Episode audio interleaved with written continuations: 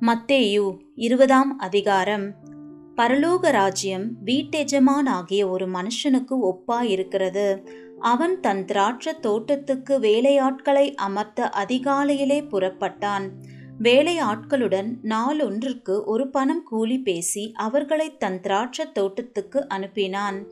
மூன்றாம் மணி வேளையிலும் அவன் புறப்பட்டு போய் கடைத்தெருவிலே சும்மா நிற்கிற வேறு சிலரைக் கண்டு நீங்களும் திராட்சத் தோட்டத்துக்கு போங்கள் நியாயமானபடி உங்களுக்கு கூலி கொடுப்பேன் என்றான். அவர்களும் போனார்கள். மறுபடியும் ஆறாம் ஒன்பதாம் மணிவேளையிலும் அவன் போய் அப்படியே செய்தான். பதினோராம் மணிவேளையிலும் அவன் போய் சும்மா நிற்கிற வேறு சிலரையும் கண்டு நீங்கள் பகல் முழுவதும் இங்கே சும்மா நிற்கிறதென்ன? என்று கேட்டான். அதற்கு அவர்கள் ஒருவனும் எங்களுக்கு வேலையிடவில்லை என்றார்கள். அவன் அவர்களை நோக்கி நீங்களும் திராட்சை தோட்டத்துக்கு போங்கள் நியாயமானபடி கூலி பெற்றுக்கொள்வீர்கள் என்றான். சாயங்காலத்தில் திராட்சை தோட்டத்துக்கு எஜமான் தன் காரியக்காரனை நோக்கி நீ வேலையாட்களை அழைத்து பிந்தி வந்தவர்கள் தொடங்கி முந்தி வந்தவர்கள் வரைக்கும் அவர்களுக்கு கூலி கொடு என்றான். அப்பொழுது பதினோராம் மணிவேளையில் வேலையமர்த்தப்பட்டவர்கள் வந்து ஆளுக்கு ஒவ்வொரு பணம் வாங்கினார்கள். முந்தி அமர்த்தப்பட்டவர்கள் வந்து தங்களுக்கு அதிக கூலி கிடைக்கும் என்று எண்ணினார்கள்.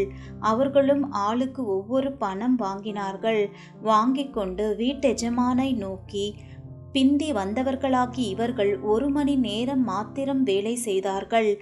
பகலின் கஷ்டத்தையும் வெயிலின் உஷ்ணத்தையும் சகித்த எங்களுக்கு இவர்களை சமமாக்கினீரே என்று முறுமுறுத்தார்கள். அவர்களில் ஒருவனுக்கு அவன் பிரதியுத்தரமாக சிநேகிதனே நான் உனக்கு அநியாயம் செய்யவில்லை. நீ என்னிடத்தில் ஒரு பணத்துக்கு சம்மதிக்கவில்லையா? உன்னுடையதை நீ வாங்கிக் கொண்டு போ. உனக்கு கொடுத்தது போல பிந்தி வந்தவனாகி இவனுக்கும் கொடுப்பது என்னுடைய இஷ்டம்.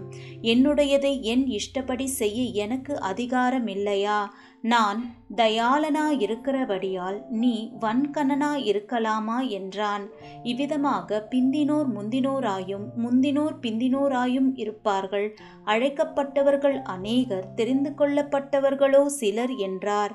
இயேசு எருசலேமுக்கு போகும்போது வழியிலே பனிரெண்டு சீஷரையும் தனியே அழைத்து இதோ எருசலேமுக்கு போகிறோம். மனுஷகுமாரன் பிரதான ஆசாரியரிடத்திலும் வேதபாரகரிடத்திலும் ஒப்பு கொடுக்கப்படுவார் அவர்கள் அவரை மரண ஆக்கினைக்குள்ளாக தீர்த்து அவரை பரியாசம் பண்ணவும் வாரினால் அடிக்கவும் சிலுவையில் அறையவும் புறஜாதியாரிடத்தில் ஒப்பு கொடுப்பார்கள் ஆகிலும் மூன்றாம் நாளிலே அவர் உயிரோடே எழுந்திருப்பார் என்றார்.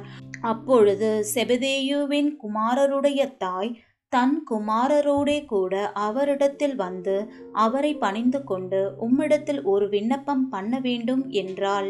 அவர் அவளை நோக்கி உனக்கு என்ன வேண்டும்? என்று கேட்டார். அதற்கு அவள் உம்முடைய ராஜ்யத்திலே என் குமாரராகிய இவ்விரண்டு பேரில் ஒருவன் உமது வலது பாரிசத்திலும் ஒருவன் உமது இடது பாரிசத்திலும் உட்கார்ந்திருக்கும்படி அருள் செய்ய வேண்டும் என்றாள்.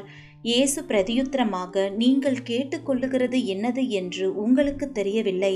நான் குடிக்கும் பாத்திரத்தில் நீங்கள் குடிக்கவும் நான் பெறும் ஸ்நானத்தை நீங்கள் பெறவும் உங்களால் கூடுமா? என்றார். அதற்கு அவர்கள் கூடும் என்றார்கள்.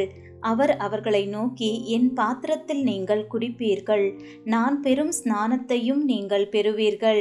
ஆனாலும் என் வலது பாரிசத்திலும் என் இடது பாரிசத்திலும் உட்கார்ந்திருக்கும்படி என் பிதாவினால் எவர்களுக்கு ஆயத்தம் பண்ணப்பட்டிருக்கிறதோ அவர்களுக்கே அல்லாமல் மற்றொருவருக்கும் அதை அருளுவது என் காரியம் அல்ல என்றார்.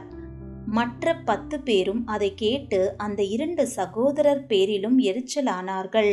அப்பொழுது இயேசு அவர்களை கிட்டவர செய்து புறஜாதியாருடைய அதிகாரிகள் அவர்களை இருமாப்பாய் ஆளுகிறார்கள் என்றும் பெரியவர்கள் அவர்கள் மேல் கடினமாய் அதிகாரம் செலுத்துகிறார்கள் என்றும் நீங்கள் அறிந்திருக்கிறீர்கள். உங்களுக்குள்ளே அப்படி இருக்கலாகாது. உங்களில் எவனாகிலும் பெரியவனாயிருக்க விரும்பினால் அவன் உங்களுக்கு பணிவிடைக்காரனாயிருக்க கடவன். உங்களில் எவனாகிலும் முதன்மையானவனாயிருக்க விரும்பினால் அவன் உங்களுக்கு ஊழியக்காரனாயிருக்க கடவன். அப்படியே மனுஷகுமாரனும் ஊழியம் கொள்ளும்படி வராமல் ஊழியம் செய்யவும் அநேகரை மீட்கும் பொருளாக தம்முடைய ஜீவனை கொடுக்கவும் வந்தார் என்றார். அவர்கள் எரிகோவிலிருந்து புறப்பட்டு போகையில் திரளான ஜனங்கள் அவருக்கு பின் சென்றார்கள். அப்பொழுது வழி அருகே உட்கார்ந்திருந்த இரண்டு குருடர் இயேசு அவ்வழியே வருகிறார் என்று கேள்விப்பட்டு ஆண்டவரே தாவீதின் குமாரனே எங்களுக்கு இறங்கும் என்று கூப்பிட்டார்கள். அவர்கள் பேசாதிருக்கும்படி ஜனங்கள் அவர்களை அதட்டினார்கள். அவர்களோ ஆண்டவரே தாவீதின் குமாரனே எங்களுக்கு இறங்கும் என்று அதிகமாய் கூப்பிட்டார்கள். இயேசு நின்று அவர்களை தம்மிடத்தில் அழைத்து நான் உங்களுக்கு என்ன செய்ய வேண்டும் என்றிருக்கிறீர்கள் என்றார். அதற்கு அவர்கள் ஆண்டவரே எங்கள் கண்களை திறக்க வேண்டும் என்றார்கள்.